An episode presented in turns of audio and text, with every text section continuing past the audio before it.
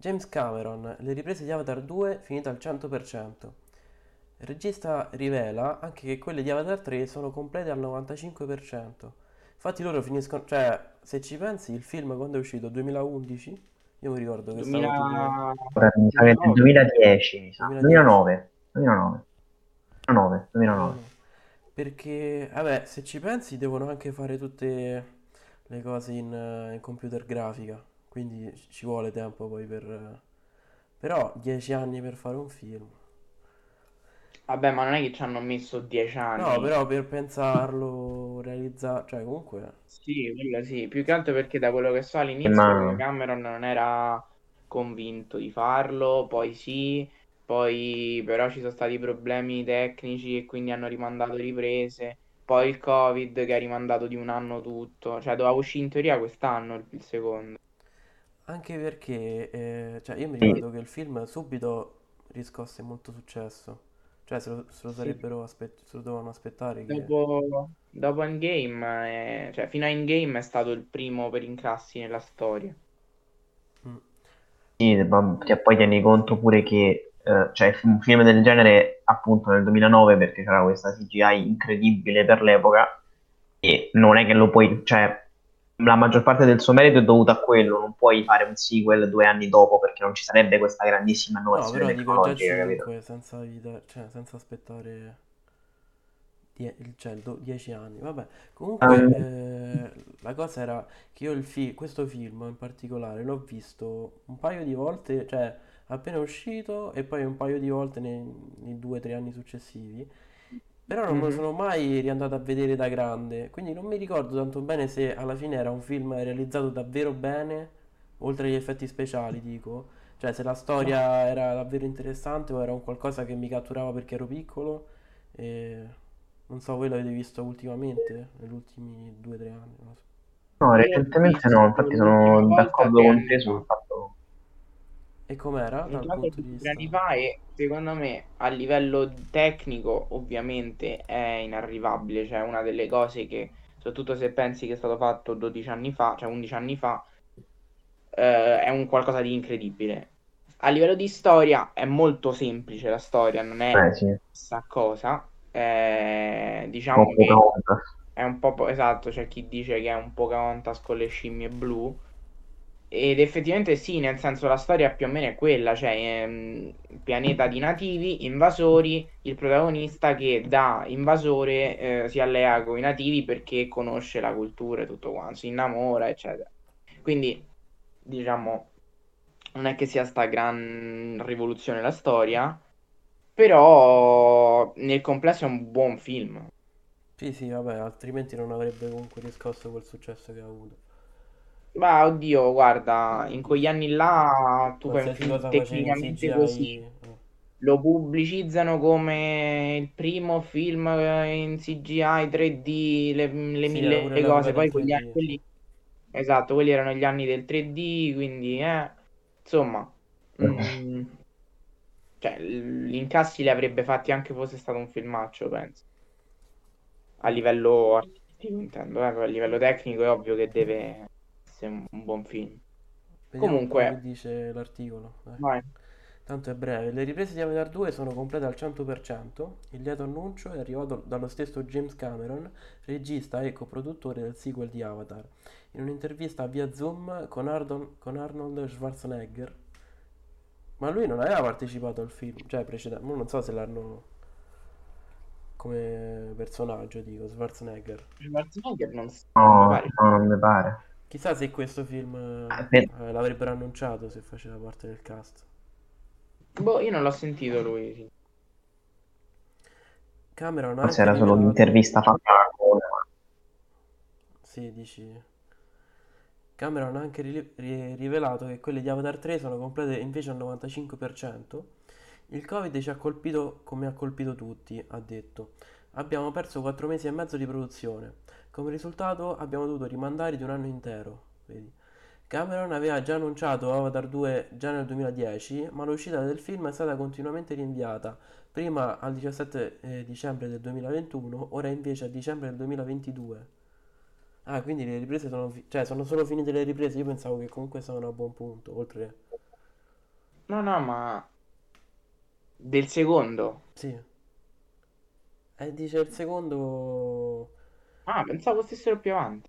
Sono finite le riprese, però pensavo che uscisse, che ne so, metà 2021. Invece dice dicembre 2022, fine 2022. Ma perché, ti ho detto, per il Covid hanno... Cioè, comunque... Doveva uscire, se non sbaglio, a ottobre-novembre, insomma, inizio stagione 2021. Comunque io mi aspetto una qualità super, cioè, sarà un qualcosa di... Beh, sì, cioè, a livello tecnico dovrebbe essere questo. Sì. Se è come nel 2010, setterà i nuovi standard dei prossimi 10 anni, penso, non lo so. Probabile.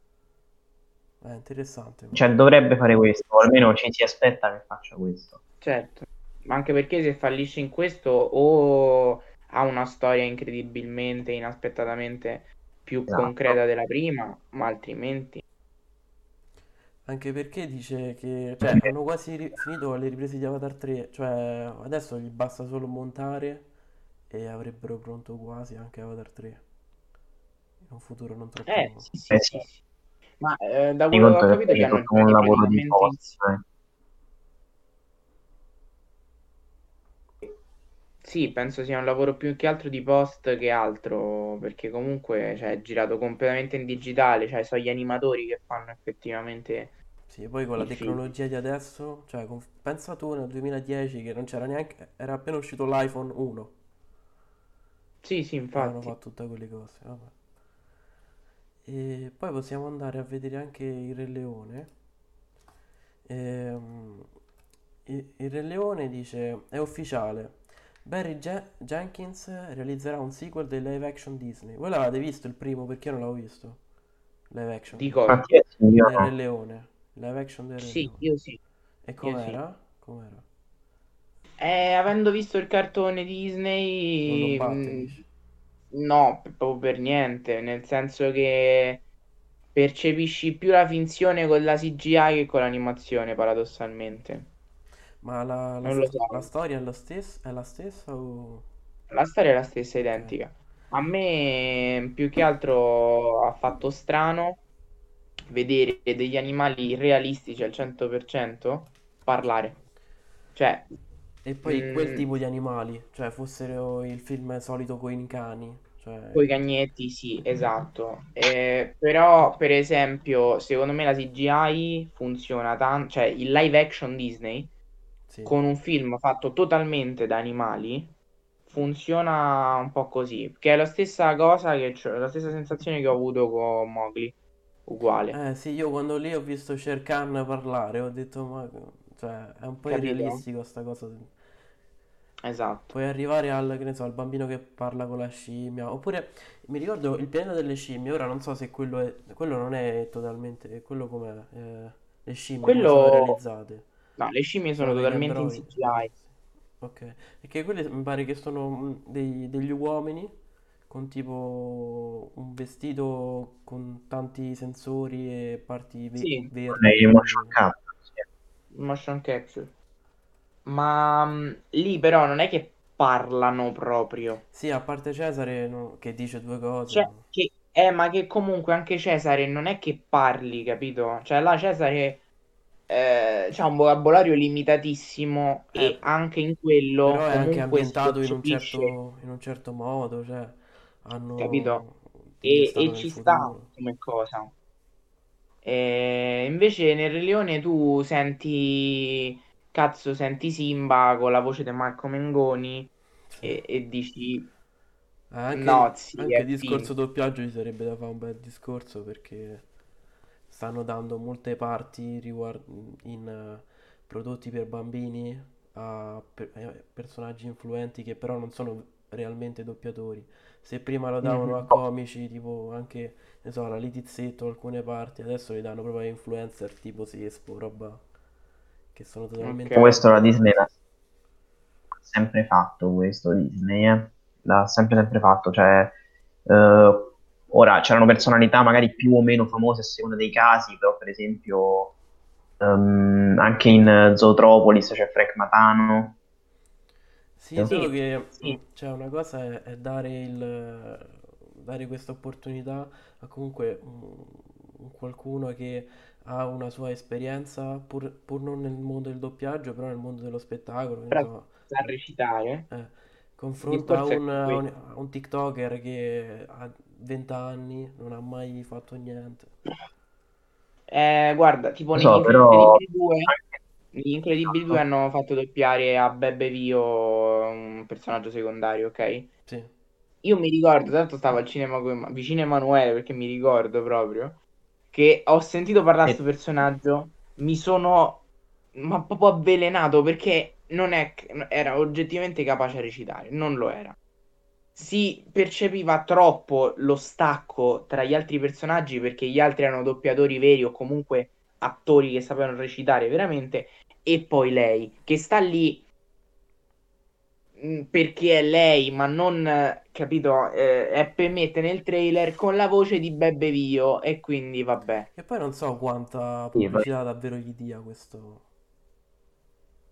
Vabbè, ma non lo so, tieni conto, è presa un po' come paladina per tutto il discorso, le parole in più. Capito. Vabbè, comunque ci sono stati anche esempi in positivo, tipo, che ne so, non so se vi ricordate che Toy Story, Woody, almeno nei primi tre, era Fabrizio Frizzi. Vabbè, se è morto però quel film. Perché poi è morto nel quarto, cioè nel quarto non voleva fare perché era morto, era per dire, nel senso ci sono anche esempi positivi di questa cosa, ma la Disney l'ha sempre fatto per prendere gente famosa. Comunque era un personaggio più... ma Fabrizio Frizzi sapeva recitare, sapeva doppiare, quello. Sì, sì, per dire. Se domani, per esempio, Valerio Mazzei va a fare il doppiatore, è un'altra cosa. Ah, dissing. No, ma mi pare, non mi ricordo chi, ma uno di loro, di quella combriccola lì, mi pare che ha annunciato che farà un doppiaggio, non so di cosa. Pure Tedua in Muschio Selvaggio ha detto che l'avevano chiamato per fare il doppiatore, lui si stava un po'...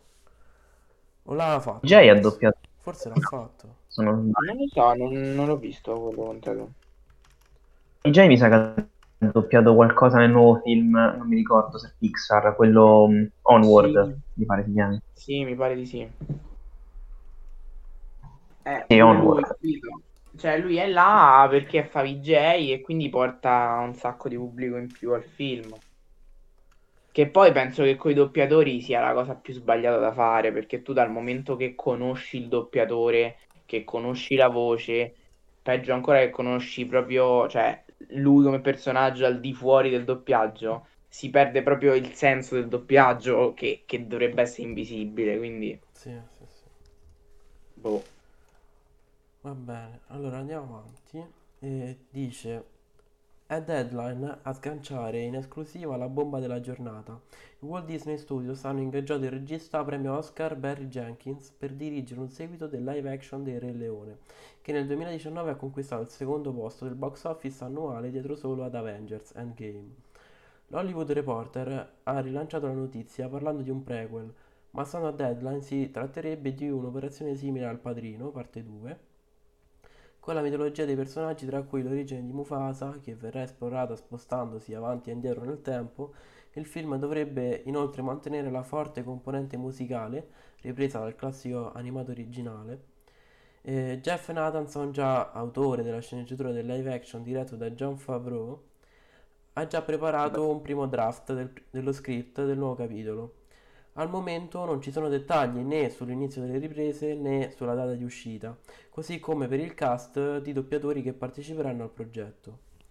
Aiutando mia sorella a crescere i due ragazzi negli anni 90, sono cresciuto con questi personaggi, ha dichiarato Jenkins. Avere l'opportunità di lavorare con Disney per espandere questa magnifica storia di amicizia, amore ed eredità, e proseguire il mio lavoro di raccontare le vite e le anime delle persone della diaspora africana è un sogno che si avvera.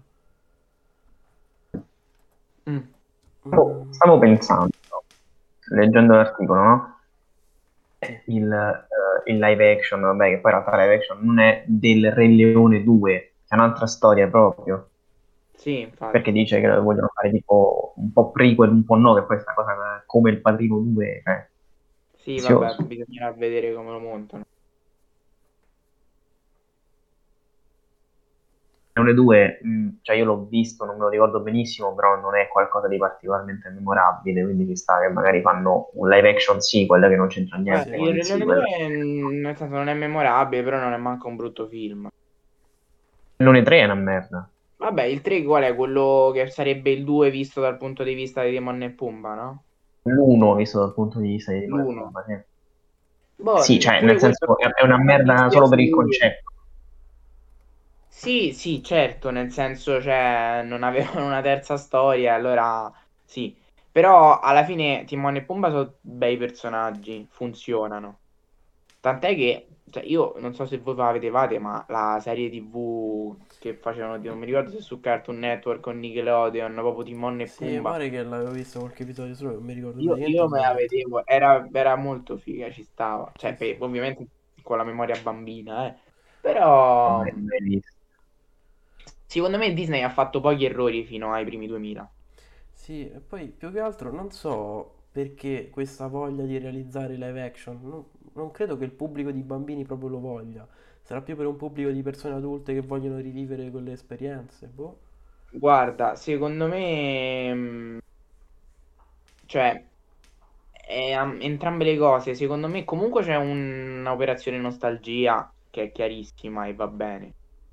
Però secondo me non so quanto il pubblico di adesso prenderebbe bene dei cartoni animati, cioè completamente disegnati. Però non erano brutti, cioè si può... No, assolutamente, però per svecchiare proprio a livello estetico la cosa ci può stare. Sì. Anche perché fai un remake... uguale, cioè nel senso con gli stessi disegni, cosa stai remecciando, cioè cosa stai rifacendo? Sì, no, cioè, no, certo, è un'idea, però siccome evidentemente loro le idee ne hanno poche ultimamente, e mi sembra strano, cioè a me sembra molto strano questa cosa, cioè nel senso adesso... Secondo me non è una questione di idee. Ma perché allora? Perché è un po', cioè, prendi i soldi nella maniera più facile che puoi, capito? Che sto facendo... Sì, però... live action. Cioè, o stanno facendo questa generazione di live action e... perché sanno che questi sono gli ultimi tempi in cui puoi fare questa cosa per la nostalgia, dopodiché partirà un'altra generazione Disney da zero... di altri cartoni nuovi che vedremo poi, cioè che vedranno. Lo poi. Sai che secondo me il fascino dei cartoni Disney fino agli anni 2000, per come erano disegnati, era molto meglio di... Cioè io rivedendo tipo Frozen o i cartoni ultimi, non proprio i disegni non hanno la stessa... Sei cresciuto. Non hanno lo stesso appeal secondo me in confronto. No, ma sono belli anche gli ultimi usciti in generale, cioè quelli degli ultimi anni. Dalla grafica 3D ci stanno un sacco di cartoni belli, No, io non dico che siano brutti, dico i disegni non mi affascinano come quelli lì di... Beh, sono brutti, cioè io mi ricordo... Sì, cioè, boh, mi ricordo i disegni di Robin Hood. Cioè, oppure... Ma ce n'era belli, però riconosci che è una grafica vecchia da proporre a un ragazzino di adesso. Sì, vabbè, sono gusti. Non lo so. Vabbè, sicuramente se lo fanno è una scelta ponderata, non è che non sono sprovveduti. Sì. Però un diciamo che Disney in generale. Sì, ma Disney ha cambiato un sacco di volte rotta, sia proprio come decisioni tecniche che proprio morali, capito? Quindi non lo so. Va bene. Vabbè, abbiamo come ultima notizia del giorno, abbiamo una curiosità che è uscita un paio di giorni fa riguardo Forrest Gump, capolavoro, che praticamente... Dice che la scena è presente quella in cui corre, no? La scena in cui, certo. Vabbè, con la quale tu ti ricordi il film alla fine. Dice che questa scena è stata pagata di tasca, pagata da parte di Tom Hanks, perché voleva proprio realizzare questo tipo di scena iconica.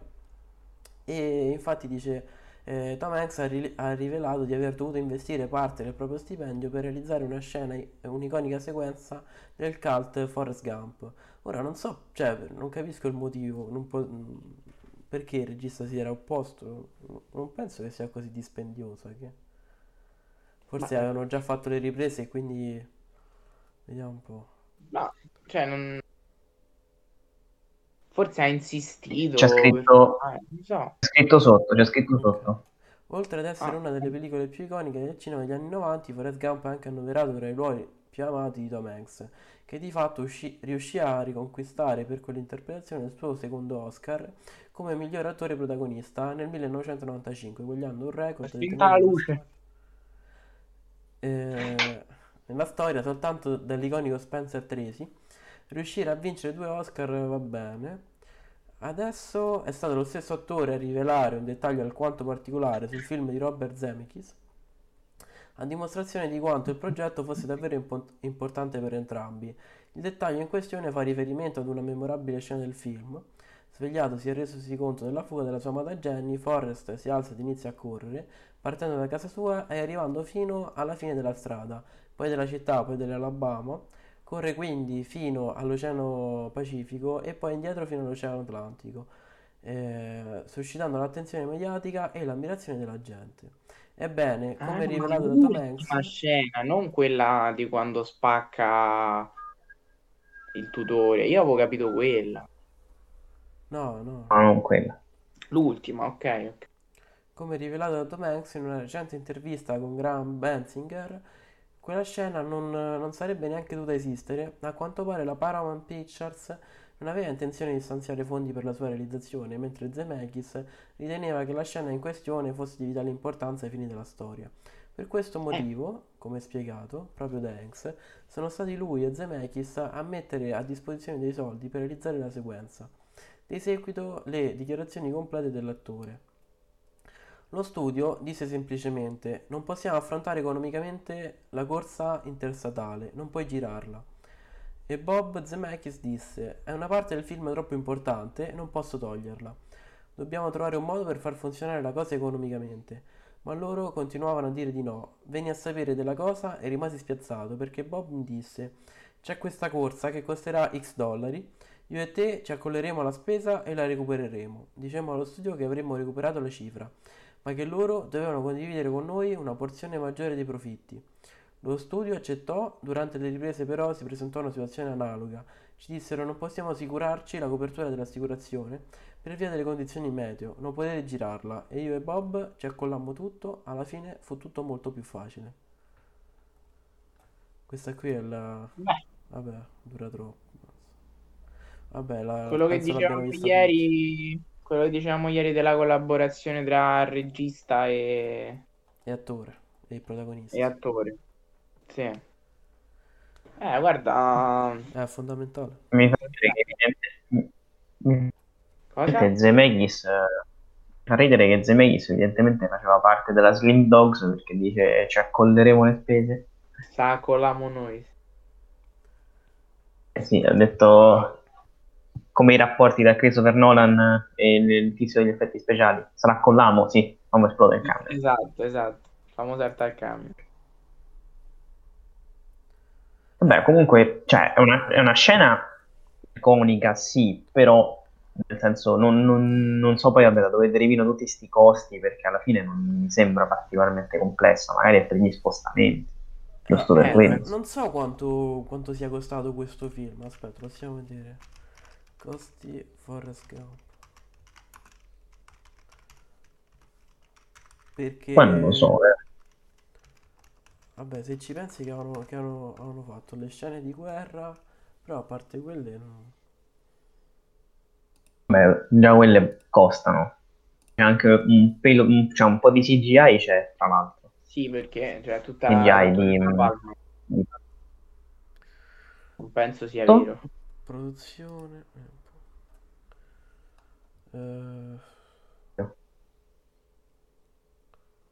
Bubba lo devi pagare tanto. Bubba, che poi ci hanno aperto una una catena di ristoranti a Los Angeles, lo sai? Esiste davvero, sì. La Bubba Gump Gambit. Bellissimo. Però dice che non è così, vabbè, può essere che per gli standard americani può essere molto buono, ma non lo so. Dice molto costoso, perché comunque è un qualcosa di russo, più o meno. E ci stanno tutti, sì, interamente a tema, ci stanno tutte le... aspetta, forse ci sta... tutti film, cioè quadri appesi riguardo il film. Vedi, New York, ce n'è uno a New York, uno a Los Angeles. Vedi, non so se lo vedete la live. È un piccolo localetto. Qui, vabbè, no. Puoi bere. Era ancora una cosa di vero. Puoi bere birra, mangiare patatine fritte e i gamberi fritti. Vabbè, che era un po' il sogno di Bubba alla fine. Vero. Cioè nulla che... Com'era lui, qualsiasi cosa, dobbiamo aprire il Bubba Gump Gamberi. Lui apri un negozio di gamberi. Ma, cioè, lui dice, cioè, questa scena in cui lui elenca tutti i modi di cucinare i gamberi. Sì, sì. Sono i gamberi cose, mi ricordo. E per chiudere, sì, pensavo di fare una reaction al video di Gazzelle, l'ultimo, non so se l'avete visto. Tu mi hai detto che la canzone era caruccia. La canzone io la adoro, la pompo da giorni, però il video ho visto solo l'inizio, ma proprio 2 minuti, ma neanche, cioè... Tu l'hai già... Io non lo seguo tanto, tu l'hai visto diversi video di Gazzelle o no? Cioè, se sai un po' come l'orientamento... No, non so neanche se ne ha fatti tanti o se ne ha fatti altri, in realtà. Allora, vedemolo, dai. E dovete vederlo dalla live, però, perché... se no devo rifare tutto il layout. Ditemi quando ci siete. Quando siete pronti, poi io. Ma tanto la live va in ritardo, quindi... Allora vado. Vabbè. Mettiti in proprio, dicevano. Sarà fantastico, dicevano. 4 terzi. Sì.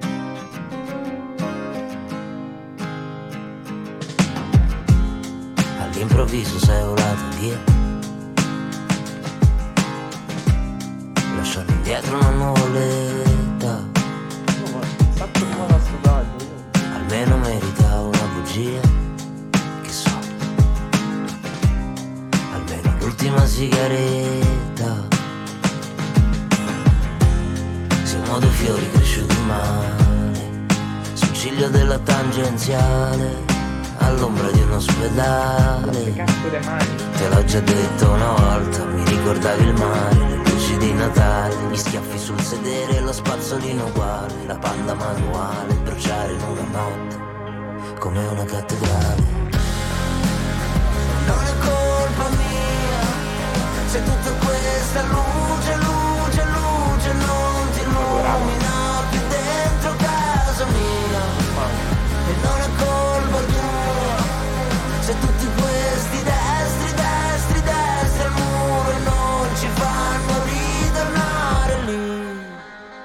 Quei momenti lì, a quando andavo tutto a gonfie vele, e mi faceva stare bene, che mischiavi romano ed inglese. Te l'ho già detto una volta, cioè, alla fine il così, sì. Cioè, dico della casa, è figo e è nelle corde sue, cioè... Sì, ma pure è figo la cosa sia che ci sta tipo l'acqua per terra, però sì, quella penso che sia un... cioè non fatta in montaggio, perché sembra tipo un riflesso, cioè non è che puoi mettere l'acqua così, perché poi non è che gli ci affonda proprio il piede bene. E poi il fatto della macchina che ha tipo distrutto il muro, quindi devono aver preso un posto proprio, può essere che un muro finto di cartone, per forza. Però bello. Gli occhiali di mia madre, le 4 del mattino, le Winston blu smezzate, le facce come zombie, svegliarti mentre dormi come le cazzo di zanzare. Non è colpa mia se tutta questa luce... Ma bene nel vostro genere. La sua voce, no, lo sai che questo tipo qua, perché è anche simile anche a Nasca, no? Un pochino, tipo Nasca. Ma insomma, beh, io dico la musica. Un sacco più punk Nasca, oh. No, ha fatto un'ultima canzone. Vabbè, no, perché stavo facendo riferimento solo all'ultima canzone. Ah, okay. Ha fatto uscire un'ultima canzone in cui è un po' simile a questo. Però la voce di Gazzelle è un po'... mi sembra una... Non è una grande... cioè, è una voce particolare, però secondo me funziona, cioè a me piace. Però è particolare, cioè a prima botta ti potrebbe lasciare un po'... Sì, sì, sì, ma infatti secondo me lui o lo ami o lo odi, perché è molto particolare. Ma pure nei testi è un sacco... bisogna... cioè, cari, sono andato al concerto... vabbè... Unico commento. No, devo pure argomentare, per favore. Dal vivo com'è lui? Dal vivo è una palla infinita, sì, cioè un concerto suo è bello la prima mezz'ora, cioè la prima mezz'ora è proprio bello perché le canzoni, vabbè, ovviamente se però fai un concerto ti piace, però non c'ha tutta sta presenza scenica intanto e si vede. E poi pure le canzoni sono quello che so, quindi dopo un po' è proprio pesante, cioè ce n'ha un paio movimentate, ma tra l'altro secondo me se le ha anche giocate male perché le ha messe una di fila all'altra così, tatan, insomma. Quindi non si può. I concerti di cantanti del genere, di questo genere sono un po' così. Cioè, non... Sì, ma infatti... Vabbè, non è musica discoteca naturalmente, è musica di un... No, no, ma cioè, nel senso non è che un concerto deve essere poco e basta.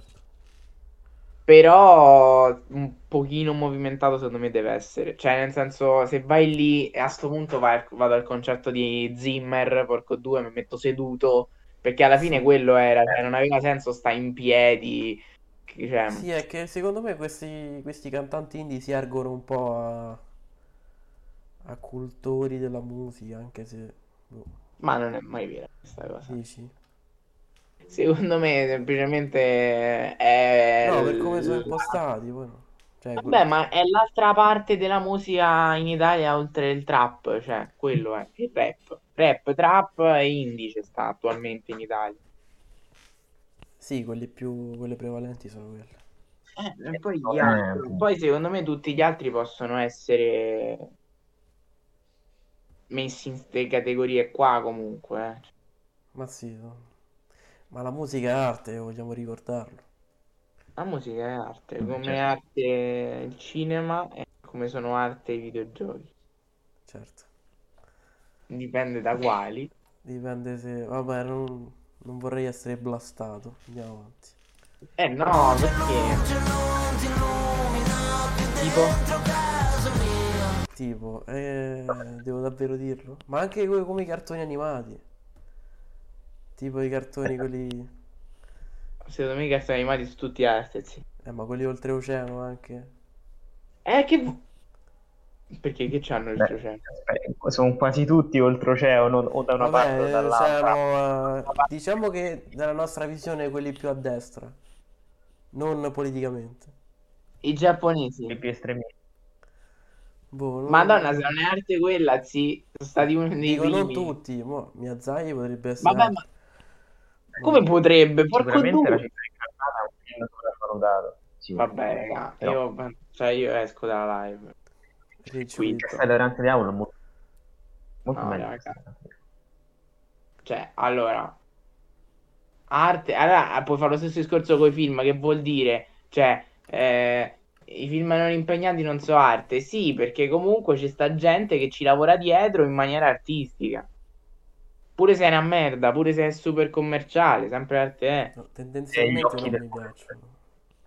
Vabbè, che non ti piacciono è un altro discorso. A me non mi piacciono i quadri di Van Gogh, ma no, non è vero.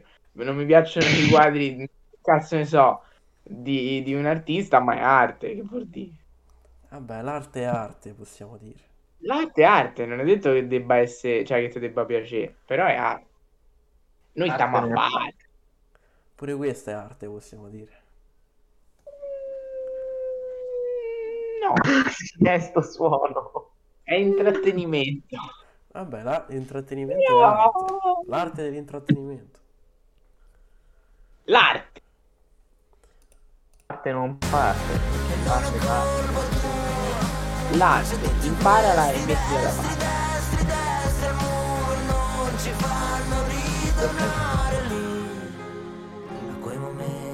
Troppo padroneggiante.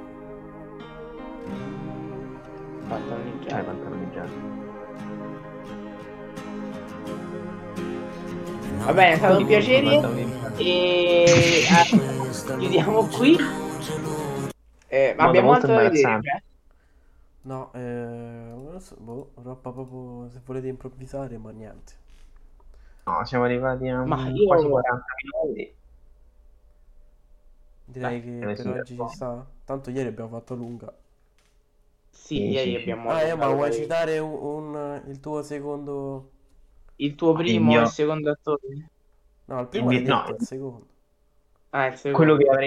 Quello che avrei messo, ma cioè, uno poteva dire grazie al cavolo, era infatti proprio Max, ovviamente, però era un po' grazie al cavolo. Cioè, tu hai lasciato fuori Phoenix, DiCaprio...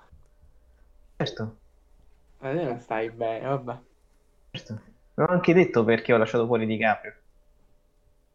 Perché fa sempre le stesse cose, cosa non vera. Comunque va bene. Le stesse cose. Va bene. Chiudiamo qua. Ci vediamo domani con la top 5. No, domani ci vediamo. Ci vediamo la prossima volta. La prossima con volta. La top forse 5. Sabato. Quando? Sì, sabato.